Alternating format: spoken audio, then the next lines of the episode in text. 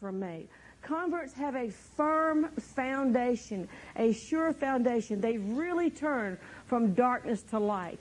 There's not just a halfway, well, maybe somebody might have changed a little bit, but there has been a dramatic change in a person's life. You know, it's not that you added Jesus to your life, but your life was taken over by Jesus. I mean, that's a little different. It's a little different. A convert is one who is changed from darkness to light. We also looked at that converts in the New Testament were all to be baptized in water. They were all to be baptized in the Holy Spirit. It was no, there was no separation. It was taught if you're going to be a convert, then here's the list of things you do. You know what the problem is? In America, we've got the cafeteria approach. You go down the aisle, I have some of this, I have some of, I don't really like that. I want to pass on that. You know what? That's not being a disciple. That's, that's not what God planned. See, God loves you and really has a plan for your life. I know it's a joke we make, but the truth is, He does, and includes things like your life is not your own anymore. We get to turn it upside down from darkness to light. And some of the first things on the list are you need to get baptized in water and you need to get baptized in the Holy Spirit. Not as a requirement of salvation, but you need it to help you live your life. All right? And then also, we, um, we saw that the apostolic perspective means that every convert is expected to become a disciple. No, not just a Christian in name only, but one who takes on and wants to learn a lifestyle of living. I gave the illustration of how many of y'all watch Karate Kid, and the little kid was wax on, wax off, you know, and he didn't understand why he was being told to do those things. But as a disciple, he was receiving instruction on how to live. Folks, in America, we love to nobody tell us what to do. Isn't that right? Don't tell me what to do. Don't tell me how to live. But disciples are the very opposite of that. Disciples come to the Lord Jesus and say, Here is my life. Take it over and do with it what you will. So, a disciple, you go from being a convert to becoming a disciple, which is a disciplined follower. All disciples are expected to become church members. That means we're plugged in to the local church, the body of Christ. You find where it is that the Lord has assigned you. I don't believe people pick a church. I believe they are assigned a church. And I believe you're assigned by the Lord Jesus. Um, there's been times in my life I was assigned a church. I'm like, God, what am I doing here? But I found out not long after that God had a reason for what He was doing in that. And so it's not only to be assigned to church as far as, well, my name's on the roll, I've been there, done that. No, just adding your name to a membership roll is not sufficient because there needs to be an accountability, a nurture relationship going on. When I was a kid, I was in a denominational church, and we, our church ran by congregational rule. Now, for y'all don't know what that is, it's an ungodly form of government in which the people in the church vote on all kinds of things like who's going to be the pastor, what color's the carpet, or how much money do we spend, or whatever. It's, it's ungodly. And it's a horrible way to get anything done. As a matter of fact, they don't get anything done. But in the church I grew up, they spent more time fighting than anything else. Uh, we used to laugh and call it first church strife. but at any rate, at any rate, oh, gracious. Thank God we're all getting delivered and healed. Isn't that right? But in becoming in becoming members, we are we are people who oh wait, I didn't finish my story. Excuse me, back up. What'd you say that for? No, let me back up. We had in this church, we had occasional business meetings. Now, if you were a member of the church, if you had signed a form at some time, walked down the aisle and shook the preacher's hand, you were the member of the church. You know? Now, we might not see you again for years, but your name was on the roll. There was this one time they were having a church meeting because we actually had this really godly pastor at the time, and he wanted to do some things like, you know, minister to prisoners. And some of the old folks, the, I mean the old school folks, I mean aged, I mean um, old line of in the church, they didn't want him going out there ministering to prisoners. So they decided to throw him out and they wanted to have a vote. They called people who I had never seen before, but they were on the membership rolls. They showed up, had an ungodly meeting, and they voted that man of God out of the church. I was a I was a young girl at that point. I knew that wasn't right. You know, church membership does not mean that you, you just show up when once in a while there's a business meeting so you can vote with your friends. No, church membership is about there's a family that we belong to. There are people who know us by name. There are people we actually talk on the phone through the week or we go visit them at their house through the week. I mean, there's people we have interaction with. You know, it's when you walk in the door, somebody says, hey, and calls you by name and knows who you are. That's what church membership is supposed to be. All right? Funny note. Um, Dr. Uh, this happened to both Dr. Jim, who is the network head at CI, and it also happened to Bishop Hamon when Dr. Jim used to live in Florida. You know, CI is a nice big church down there, family church.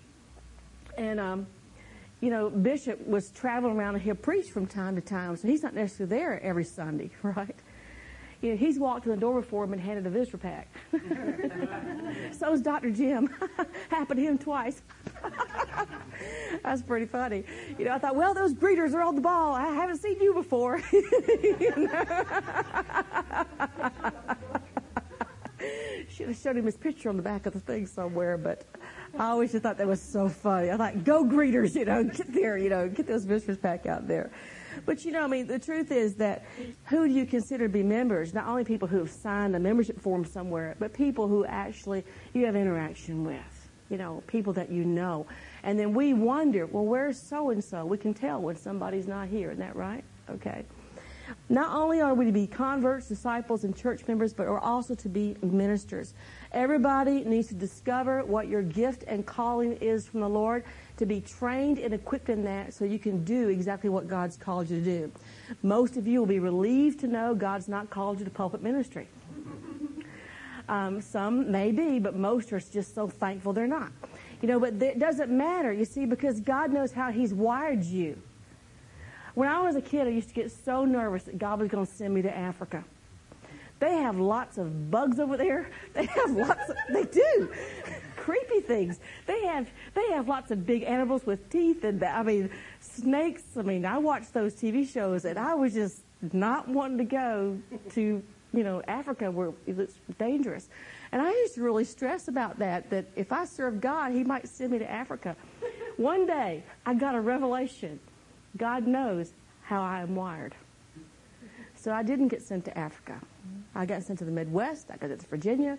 I got sent on mission trips to Russia, Argentina, Belgium, but so far, not Africa. and not only that, but my heart's changed since then. Now I'm thinking, boy, that sounds pretty good. Africa sounds like a fun place to go.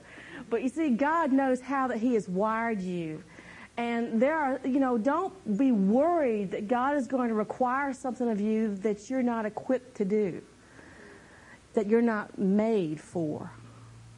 And that's why sometimes as leadership, we will see things in you that you don't see in yourself. And I would say, oh, I know what you're made for. And I don't think so, Don. I don't think so. Oh, go, yeah, yeah, yeah. You got it. Brenda and I have both done that, haven't we? Yes. Say, yes, you got it. But we want to, we want to help you get involved doing what God's called you to do and to demonstrate servanthood. There needs to be something that you are doing that's a benefit to somebody else. Amen? Okay. Discipleship process is not complete until you are brought to maturity and are equipped to do the work of the ministry. That's why we do so much training around here. We want you to find out what your gifts are, give you some practice arenas, and we want to get you involved in being a productive member of the body of Christ. Also, apostolic evangelism means that churches have visions for more churches, to plant new churches. You know, you, you ha- it's one thing to grow a church, but it's another thing to grow up some leadership that you can send off to plant something else. All right? And in the early church, that's how it was. That's fine to have a church in Jerusalem, but they don't stay in Jerusalem. You got to send out to the other cities to get the work established there. And then also, apostolic evangelism is all about supernatural transformation. As I talked to you a couple of weeks ago, people who are intellectual Christians, they were won to the Lord through an argument. They haven't really had a heart encounter with the Lord. Those people, they have little desire to know the Lord. They have little desire to interact with Him or to share Him with anybody else because it's a head thing. Then on the other hand, we have some people who have not been spiritually transformed, but they had emotional hype. They got worked up emotionally. And they're not sure they're still saved every six weeks. So they got to go back down and get saved again. You see? I mean, I saw that in Pentecostal churches, you know. When I, church I was in, we knew who was saved because, you know, we taught salvation every week. But when I was in the, got into Pentecostal circles, I watched people get down, and they keep going down and getting saved again. I was like, it didn't take the first time. What? What is that about? But you know, that was when you go by your emotions. You know, I learned a long time ago. It doesn't matter if I feel saved or not. I hope y'all know that's the truth, right? How many of you have just not felt saved on some days? Ask your wife; she'll tell you. No, but he's too saved some days. oh, I'm kidding. Conversion is meant to be a matter of the heart and the will not just that we've made a mental assent to a doctrine. And conversion means it's a call to repentance, a change in heart that means a change in conduct. So now we're going to look at some apostolic fishing tips. I've gotten these from Jim um, Buchan. Would you open your Bibles, please, to the book of Acts, chapter 1? So, the apostolic fishing tips. Jesus said, he says, Follow me, and I will make you fishers of men. And immediately they left their nets and they followed him. Isn't that right? Jesus said, Follow me, I'll make you fishers of men. He said this to Peter and John, who at the time were natural fishermen. They understood there was a skill involved. How do you think that there might be a skill involved in being a supernatural, spiritual fisherman as well? You know what? We have had training on all kinds of things but a lot of times Christians have not done anything in the area of evangelism because they've not had any training, they've not had any equipping, not had somebody show us how to do this. And so consequently, we don't like to do things we don't do very well. Isn't that true? How many of you don't like to, there are things you don't do well, so you don't like to do them? Right. So what we need to do is improve your skill level. Just like we've done with prophetic ministry. We've got some of you guys, we can hardly shut you up now, right? We got you so activated and stirred up. Yeah, you need somebody to prophesy? Sure, I'll do it, I'll do it.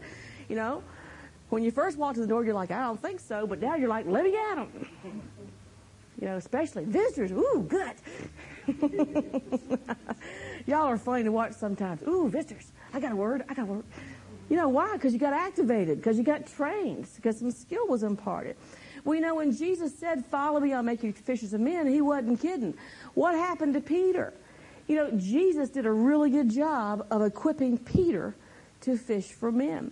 On the day of Pentecost, Peter preached to 3,000 and they got converted. That's pretty good. Isn't that pretty good? You know, Jesus still wants to teach us to be fishers of men. In Acts chapter 1, verse 8, it says, But you shall receive power when the Holy Spirit has come upon you, and you shall be my witnesses both in Jerusalem and in all Judea and Samaria and even to the remotest part of the earth. Jesus is not wanting us to just remain at home, but to also expand. You see, apostolic has got to do with expansion, not just to stay put, but to go out. And so it's not enough that Peter was made a great fisher of men. You and I need to be great fishers of men too. And you don't have to be called to pulpit ministry as Peter was, right? Okay, so we're going to look at what are some tips for fishing. What some things that we need to know about fishing for men. Number one is pray before you preach. Pray before you preach. In Acts 4, in Acts 1:14, it says these were all with one mind were continually devoting themselves to prayer along with the women and Mary the mother of Jesus with his brothers. So these guys are up in the upper room and they have been praying for 10 days because Jesus had said, you know, wait for the wait for the promise of my Father which has come, right? So they're up there, they're waiting, and they are praying. Nobody's preaching. They're praying first. You know what, folks? Sometimes we get a little too anxious. We get all stirred up and maybe feeling guilty. Well, I need to get out there. I need to go go preach to my next door neighbor. Maybe you need to pray for him first. Maybe you need to spend some time bringing him before the throne and letting the Holy Spirit work on him first. You know that nobody comes to God except the Holy Spirit draws them, right? And there's such a thing called timing, right? How many of you have ever had somebody try to talk to you about spiritual stuff at the wrong time? What is your reaction? Go away, right? Leave me alone. I don't have time for this, right? They come knocking on your door, wear white shirts, don't they? I mean, you know, they've got tremendous zeal, tremendous zeal. But you know what? They they have never come by at a convenient time for me. Never. And we want to make sure that as we're going, you know, we're expecting the Holy Spirit to go before us and prepare people. All right? So pray before you preach. Number two, all get together so you can get it all together. Get together. In Acts 2 1, it says, When the day of Pentecost had come, they were all together in one place. The King James says they were all in one accord in one place.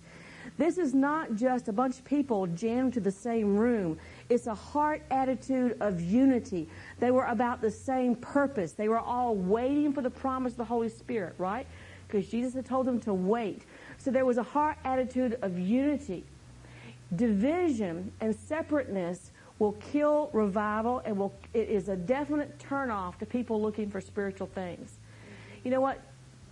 Jesus told in John 17, 21, when Jesus was praying, he said, he prayed that they may all be one, even as you, Father, are in me and I in you, that they also may be in us, so that the world may believe that you sent me. Unity is a supernatural thing. You know, you get two people in a room, you got three opinions, right? So if you get people together in unity, that's something to sit up and watch. And Jesus said, this will cause unbelievers to sit up and take notice when we are in unity. In John 17, 23, he says, I and them and you and me, that they may be perfected in unity, so that the world may know that you sent me and loved them even as you have loved me. The world will know when they observe unity and love inside of God's people. You know, I was talking about when I was a kid, the church I grew up in, we called it the First Church of Strife. And you know what? There was a lot of churches that I saw as a child and, and you know, teenager growing up and there was a lot of division. I mean, it was a mess. It was certainly not honoring to the Lord. And the first time I ever got in a healthy church where people actually loved each other and were kind and respectful, I felt like I'd come to heaven. You know, it was like, wow, this is great. I didn't know church could be like this. Isn't that sad? Isn't that sad?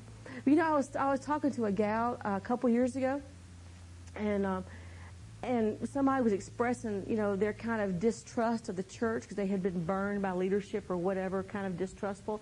And this woman was like, well, to me, church is safe. Church is family. She had absolutely no concept of anything outside of church being a safe family. Isn't that wonderful? That's exactly what I want here. Safe, healthy, and family. That doesn't mean that we're all perfect. We might have a little, you know, every now and then, but we love each other and we work through stuff. All right? Jesus said in John 13, He said, A new commandment I give you that you love one another, even as I have loved you, that you also love one another. By this will all men know that you are my disciples if you have love for one another. You know what? When you get into a group of people and they love each other, you can you really sense the presence of the Lord, don't you? Where, where's your favorite place to go? Is to come to church on Saturday night. It's our favorite place because we get to be with the presence of the Lord. We get to be with people that we love. We, we feel wonderful when we come. I've heard so many of you have said to me, I can't wait till Saturday. I can't wait. You know, isn't it Saturday yet? I know Dennis and Cindy are like that all the time. Can't we get to church? You know, oh, gracious. Number three, Great churches aren't built on anointed preachers alone. You know, that's it. Sometimes we'll talk about, well, I know a great church, you know, Jack Hayford's church or John Gimenez's church or, you know, we'll name this famous preacher, that famous preacher. You know, but a great church is much more than whoever the preacher is. I've known some great churches that had not a particularly spectacular preacher, but the church was great. The church was wonderful. You know, in Acts 2, let's look at that. Acts 2, verse 2. It says, And suddenly there came from heaven a noise like a violent rushing wind, and it filled the whole house where they were sitting. And there appeared to them tongues as of fire drip, distributing themselves. And they rested on each one of them. And they were all filled with the Holy Spirit and began to speak with other tongues as the Spirit was giving them utterance. You know, the Holy Spirit did not just come and land on Peter. The Holy Spirit came and rested on everybody. The fire was not restricted to the preacher and was never intended to be restricted, restricted to the preacher. The fire is on the congregation, right? You see, and we want to see we want to see a church where not just your leaders are on fire, but everybody in there is on fire. Because that's exactly how the Lord has designed it. Amen? Okay. Number four, missionaries must learn the language. You got to learn the language. These are fishing tips.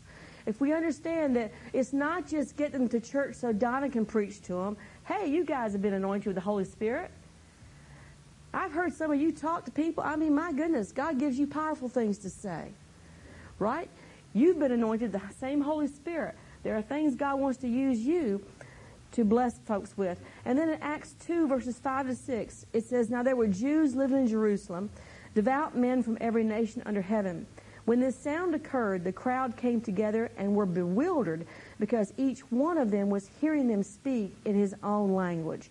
Now, in this setting, this is obviously a supernatural event, right? You've got people, the Holy Spirit has come, they're speaking in languages that the people are, are hearing, knowing that these people have not studied them. So it is a supernatural act of God. But on the other hand, we can draw an analogy from this. Folks, we need to speak in a language that unbelievers can understand. That means no Christianese.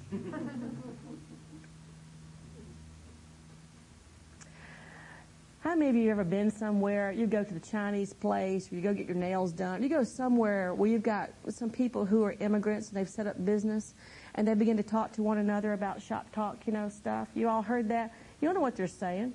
They could be saying, wow, what a jerk. I mean, you don't know what they're saying, to, right? But they're speaking in a language that you don't understand, and so you can't relate to what they're talking about. You know what Christians do? Well, I've been washed in the blood, sanctified, filled with the Holy Ghost, speaking in tongues and fire. Ho! we got to pull down on the Spirit. We got to get in the Spirit. You know, you go talking like that to your people on your job, they're going to think you're nuts, aren't they? Yea, verily.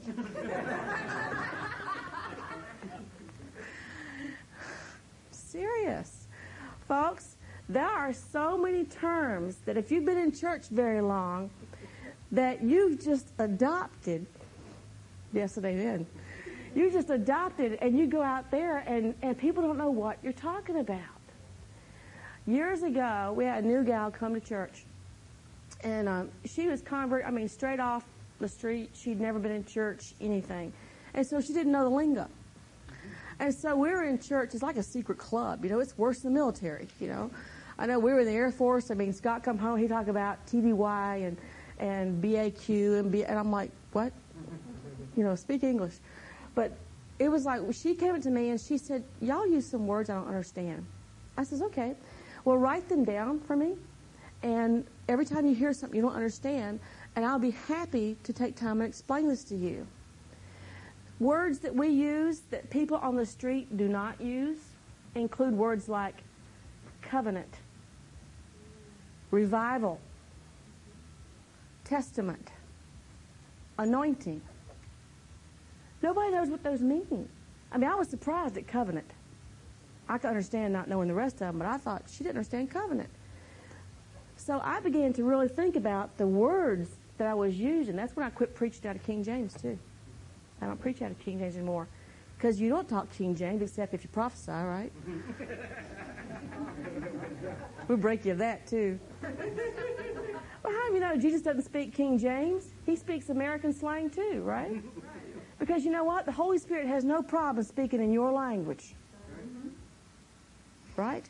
So we need to make sure that our words are being comprehended you know, by people out there. I don't mean that you have to get vulgar in your speech or anything. But you know what? It wasn't that long ago that church services were conducted in Latin. Now that's a religious experience, isn't it? You can't understand a word that's going on, but it's all in some other language, and then you go home. Y'all, that doesn't help. that just doesn't help. I always just feel like somebody explain it to me. You know, make it real to me. There's even some songs we sing. Jen and I have talked about this. We've had to rewrite words on songs before. I mean, popular songs, we're like, we ain't singing that. Change the words. But you know, sometimes people sing stuff that somebody walks in the door, they can't even make sense of that. These are the days of Elijah. Who's Elijah? I mean, you know, obviously some things people are just going to have to, you know, get adjusted. Send your fire. you know, people will have to, you know, gain some kind of understanding. But when you're out there talking to somebody that doesn't understand, folks, think about the words you're using, right? You know what? One word that even bugs me is church service. One phrase, church service. Why is it a service? It's a meeting. That's not the vestibule, it's the lobby. The narthex, you know, they get these words. What is that?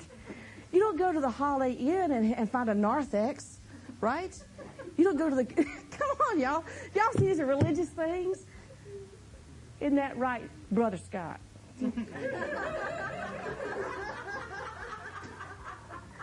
Where else do you go?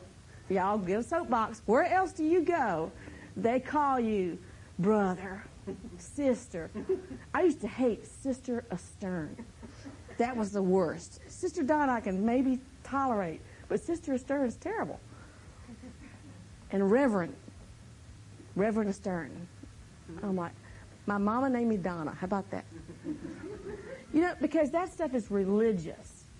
Now, I'll call my bishop bishop. I got no problem calling him bishop.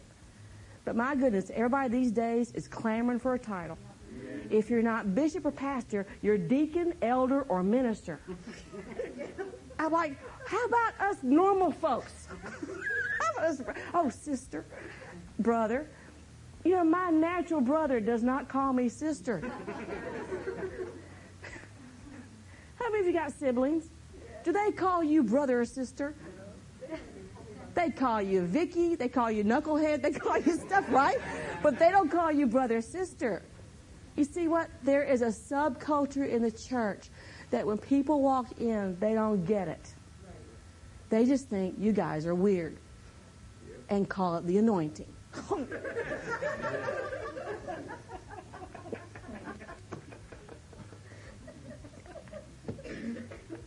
Come on, y'all. Y'all, Jesus was not weird. Jesus was not weird. Kids liked him. I've seen kids back away from some goings on in church. It wasn't demons. You know, it was people being fleshly, being weird. Okay. Oh, that was a nice little soapbox. Okay, let's flip right along. Number five. I'm glad you're having a good time. Number five. To have amazing results, we must recapture the amazement factor. The early church displayed the power of the Holy Spirit.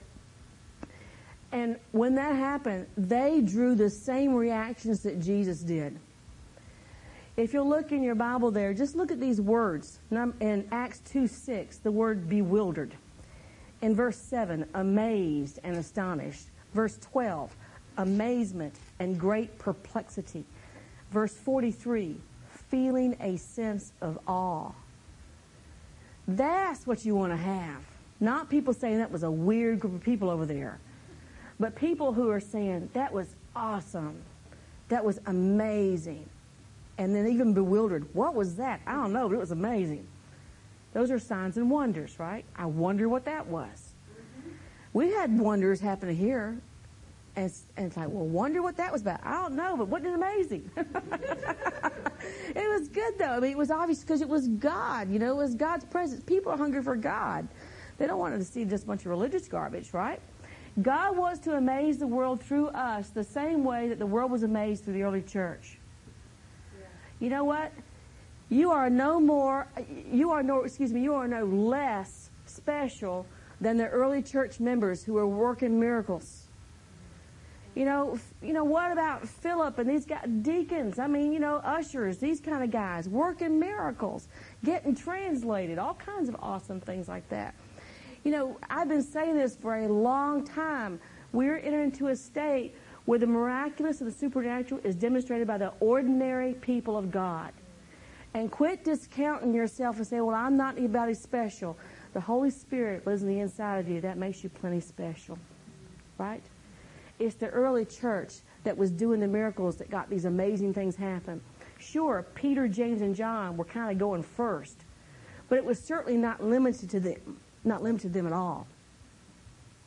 Because the same Holy Spirit is inside of you as is inside these guys. Awesome. You see, this is your inheritance.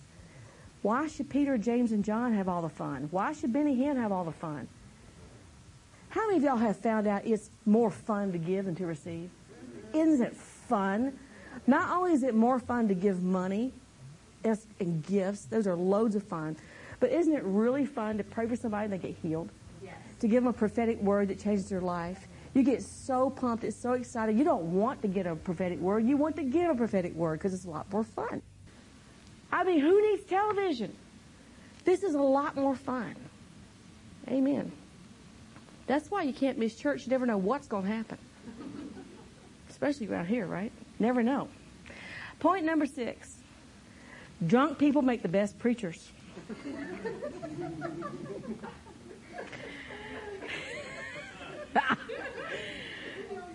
okay, Acts 2. Look at verse 13. But others were mocking and saying, They are full of sweet wine. But Peter, taking his stand with the eleven, raised his voice and declared to them, Men of Judea and all you who live in Jerusalem, let this be known to you and give heed to my words. For these men are not drunk as you suppose, for it's only nine o'clock in the morning, right? Drunk people. Because why do they think they were drunk? Because something had to explain that behavior. They weren't acting like normal people at nine o'clock in the morning. Come on, y'all been around drunks. Don't look so holy. Some of y'all been drunks. Come on. All right. Anybody never seen a drunk? Thank you. Okay. All right. Maybe a couple of the children. That's okay. But you've seen them drunk and you've seen people drunk in church though. Okay. Drunk people full of joy, boldness, and have no uh, inhibitions. Right? These people were so bold, so joyful, so free that the crowd said they got to be drunk. I've seen drunks, and that's what they look like right there. Anybody accuse you of being drunk? Not because you've been drinking, but because you've been so full of joy and boldness and inhibition. Have you ever had such a good time enjoying your salvation that somebody asks you, What are you on? I have. They're like, I want some. Let's help them out, folks. Share. oh, I'm glad you're having fun. Okay. Drunk people make the best preachers because they are uninhibited. They are not self conscious. They are not fearful. And they don't care what you think. Isn't that true? They don't care what you think because they're too much under the influence of another spirit. Right? Psalm 51:12 says, "Restore to me the joy of your salvation, sustain me with a willing spirit. Then I will teach transgressors your ways, and sinners will be converted to you." You know what? Sinners are not being converted by a bunch of sour-faced, miserable, depressed people. But you throw a party and people will come, right? And they like to be around you. Do sinners like you? Do ungodly people like you? I hope so, because they like Jesus. If they don't like you, maybe you're religious. Maybe you're stuck up. I mean, I don't know. I just, you know what? I just feel like that people absolutely love Jesus. They did not feel condemned by him. I mean, they just they wanted to be with him. Kids liked him. The kids like you. I always think that's a good sign. The kids like you. But the psalmist said, If you restore to me the joy of my salvation, then I'll teach and sinners will be converted. You know, it's from a point of joy that they're converted. It's from a point of evangelism not being based upon duty, but out of joy, out of being under the influence of the Holy Spirit. You see, sometimes some of us have been in a church environment where maybe in your offering envelope every week you had to check off did you read your Bible every day? Did you bring your offering? Did you, you know, tell somebody about Jesus? And you know, there's a lot of guilt that comes with that, you know? And you're like, ooh, ooh, not this week. I'll get it next week. And then you're, it gets down to, you know, the day before church and you're thinking, oh man, I gotta fill that envelope again. Who's around, you know? And then you start looking for somebody for a notch in your belt. Guys, nobody wants to feel like a number, right? I don't like to feel like a number, like if I'm being sold. Y'all go into the store and have somebody sell you because they've got a quota to meet. I don't like that. I, Like, I don't mind uh, somebody really knowing their product and helping me out, but I don't like to feel like a number, you know. And people don't like to feel like that when it comes down to spiritual things as well. So we're not wanting to evangelism evangelize people out of duty or make them feel like, well, I only got two more to get this week. Okay, you're it. You know, we don't want them to feel like that, you know. But it needs to be out of there is something so wonderful going on in my life I'm having such a great time. Let me tell you about it. Let me share, right? Not duty. You know, Peter and John said in Acts 4 20, For we cannot stop speaking about what we have seen and heard. We just can't quit talking about it. The other day, um, a couple weeks ago, um, most of you know, uh, we buried my father a couple weeks ago. And the man that was give, doing the funeral was his best friend. They grew up. He told the sweetest story about how that he, the two of them, had met my mother and this other girl, the, the brunette and the blonde, uh, down at the lake, and they had flipped the coin to find out who got to ask out whom, you know. And so my dad got my mother, the brunette, and so, and and he says, yeah, I got the blonde and we don't even know her name, you know. he just got the blonde. And so then he says, over a period of time, he said, he said that my dad fell hell, uh, head over heels in love with my mom. And he said to where it was all he would talk about. He says, every time I saw him, he's talking about me, talking about me. And so finally he's like, Arnold, could you talk about something else? You see, my dad was not under compulsion to talk about the woman who became the love of his life. But he was just so excited, it just couldn't help but come up in conversation. You see, that's it. Let God restore to you the joy of your salvation to where it's a very natural, bubbling thing. You can't help but talk about it. All right? Number seven, tips for fishing. Go fishing with some buddies. Peter was not a lone ranger evangelist you know, almost, you know, going fishing naturally.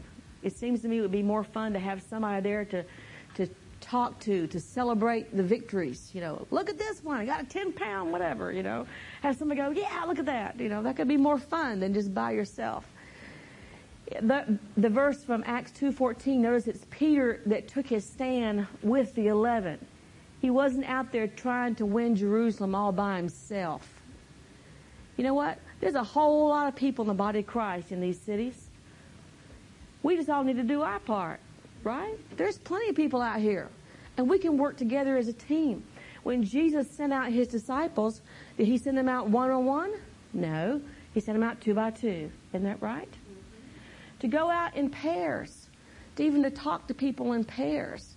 You know, I find it more interesting if you get in a social situation and you have like one unbeliever starts talking with two believers. It really is a nice situation because you've got the second person can bring in many times an additional point that really helps, you know, drive something home. And then you're not feeling there all the pressure of I have to do all this by myself anyway. All right. So number seven is go fishing with some buddies. Number eight is to realize the good news is for everyone. In Acts 2.17, it says, And I sh- it shall be in the last days, God says, I will pour forth of my spirit on all mankind. Your sons, your daughters shall prophesy, your young men shall see visions, your old men shall dream dreams, even on my bond slaves, both men and women. I will in those days pour forth of my spirit, and they shall prophesy. And folks, I think this is really, really important because I think there's a lot of uh, factions in the in the American church where people have written off certain classes of people. They've written off certain categories of people and just said, you know, you know, God's angry with you, you're going to hell, and just condemn you, you know, whatever. And it's been really awful. I've just, I don't know if y'all heard. Did y'all hear? You know, remember when the, um, they had the shooting and the little Amish girls were killed not long ago? You know, there was a church that wanted to protest. You know, the people that were involved. Um, they wanted to protest the um, Amish faith at a funeral. I mean, completely inappropriate. You know, why is somebody doing something like that? There are certain categories of people that sometimes when you listen to Christians talk, they are putting them down, and there's no way that's going to win somebody to Jesus. I've heard people, they put down homosexuals, they put down New Agers, they put down, you know, Democrats, I don't know, put down whatever, and just think that, well, God hates you and God's angry. And you know what? God so loved the world that he gave his only begotten Son, right? And we're not going to win people by telling them God hates them. And there, and just think about it. I, I was talking to I was talking to a lady yesterday who said that, you know, there were some friends who are former homosexuals who have been born again, but were not really in church, and they were looking for a church home. And so as they were, she was um, thinking about bringing them to this one church, and then the pastor got up and made some snide remarks, and she thought this is not a safe place to bring someone who's come out of that, you know? And it's like we've got to understand everybody is some kind of sinner. You know? Jesus died for everybody, right? And so that's the whole point. And so it's not to, I mean, there are certain categories of people. There are people, they hate the Muslims. Look, if you've been raised and you've been taught everything the Muslims have been raised and taught, you'd be a mess too. There are people who've been fed their whole lives on hatred. All right? And as Christians, you know, we've got to be able to come in the opposite spirit. Not to fight fire with fire, right? But to come from a position of grace and mercy.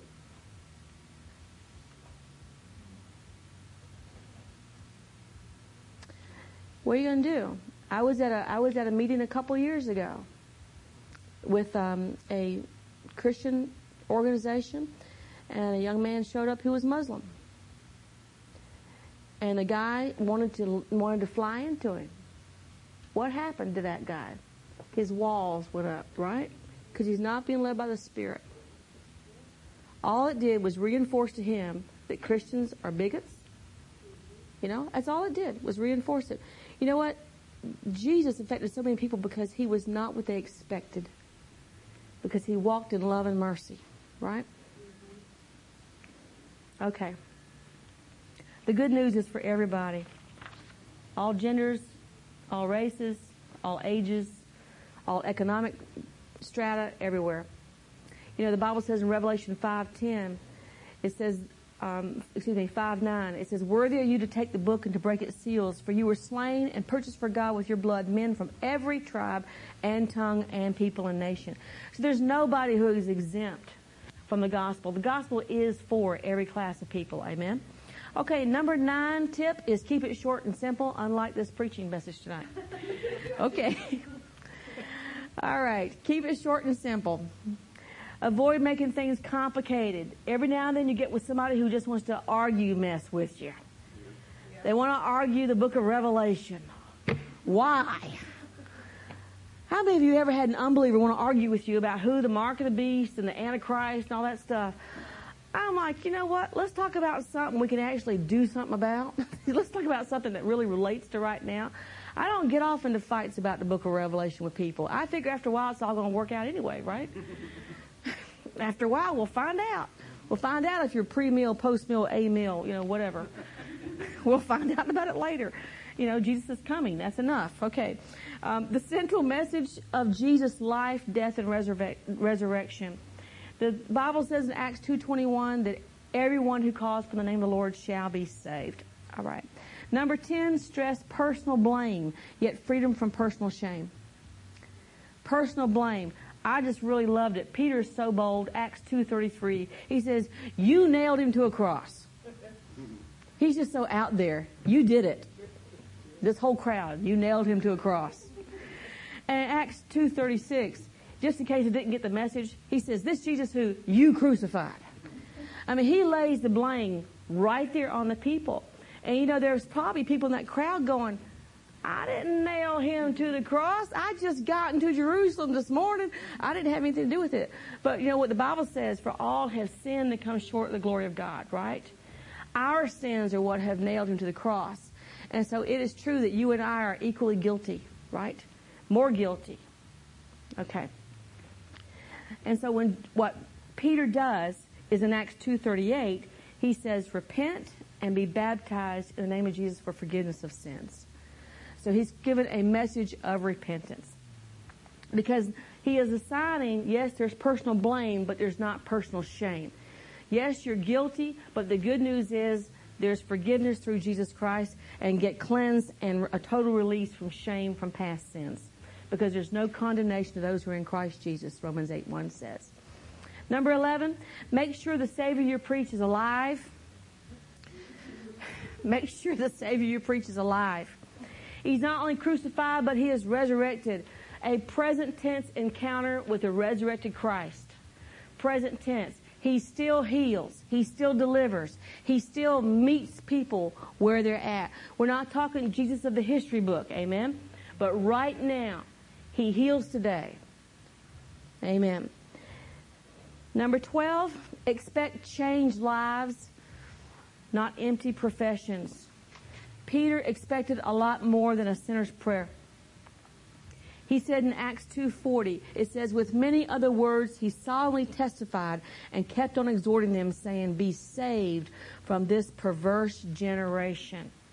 Not enough to just say the sinner's prayer, but your life is to be transformed and changed. We're not talking about instant sinlessness, but there should be clear signs that a new life has begun there has been a definite born again encounter. Amen. All right. And the last point is Good Samaritans should take the needy to an inn. Just as when the parable that Jesus taught, he met the wounded man on the road.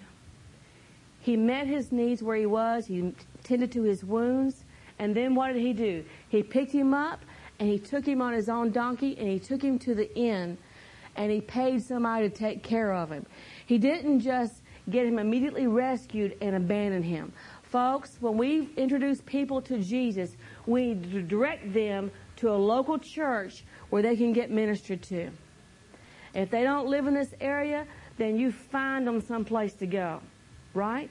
Direct them. Even send them to a website. Send them somewhere that they can go because they don't know and you do, right? Otherwise, they could wind up in a cult. There are some things that look pretty good on the outside, right? Nice building, everything.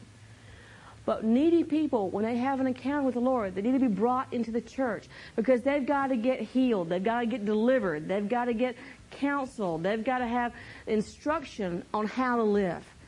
So let's bring them in. Hallelujah. Peter was an outstanding fisher of men. But as, as a fivefold minister, Peter's job was to equip the saints for the work of the ministry. The early church did not grow just because Peter was a great, fantastic preacher. Sure, on the day of Pentecost, he preaches and 3,000 get saved. But the word says that the Lord added to the church daily such as should be saved. That doesn't mean that Peter was out there preaching every day. That means he had equipped the church and the people were out there evangelizing. The people were the ones that were bringing the folks in and getting them born again. All right? Last couple of weeks ago, I had, um, those of you who are here, I had you fill out a little fishing pool card. And so, Dennis, if you'll take these, and if you did not fill out one of these, or if you do not, um, if you know of somebody else who is not in church that um, you need to write their name down. That's what this is about. If you already filled out your three and you haven't met somebody else, that's fine. But if you have not turned in some names of some people that you know that live in the area that are not in church, they want you to write your names on there. And we're going to begin to pray for them first. And then we're going to, and eventually, then we're going to, at the right time, invite them to come. But first of all, we want to pray first before we preach to them. Okay. Now, another thing, while you're passing those out, here, Dennis, I'm going to let you work for me again. I got a bunch of ink pens here. Everybody take at least two. These ink pens have got our name and our website on them. And what I want you to do is take them and leave them places. Okay? When you go sign your credit card receipt at the restaurant, leave it.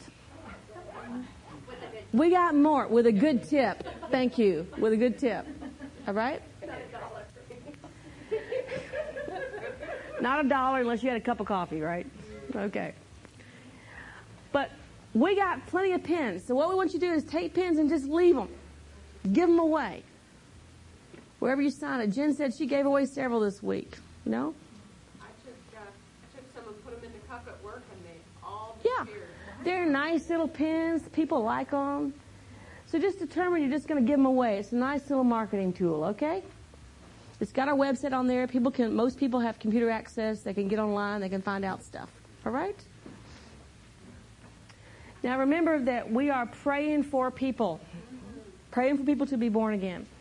So if you have other names to add, please write them down and then let's turn them in so I can get them to our intercessors. And we'll be praying for these folks, and you'll be praying for these folks, and God's going to move. God's going to move. You know what? The greatest miracles are done outside the church buildings. They're done in the schools, in the homes, on the streets, on the job. That's where they're going to happen. And it's not going to be Peter, James, and John. It's going to be Bill, Jane, and Sally.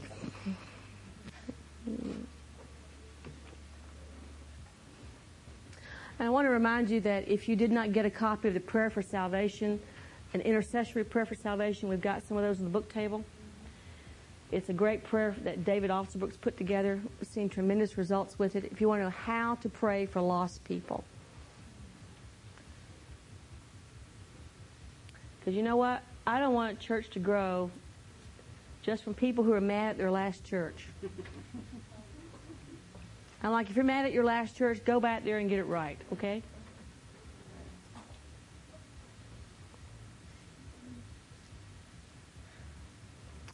Okay.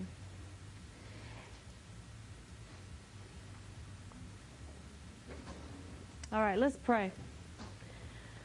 Father, in Jesus' name, I just want to thank you, Lord God, that you're adjusting our mindsets. That, Lord God, that you're causing our eyes to be open to the people that you're bringing across our path. People, Lord God, that you have a heart for. People that your Holy Spirit is working with and dealing with. And Father, we ask you for increased divine encounters. God, some of us don't even know any lost people. So, Lord God, I ask you to bring them across our pathways. People that we can just be kind to, people that we can be friendly to, and begin to start to build some relationship there.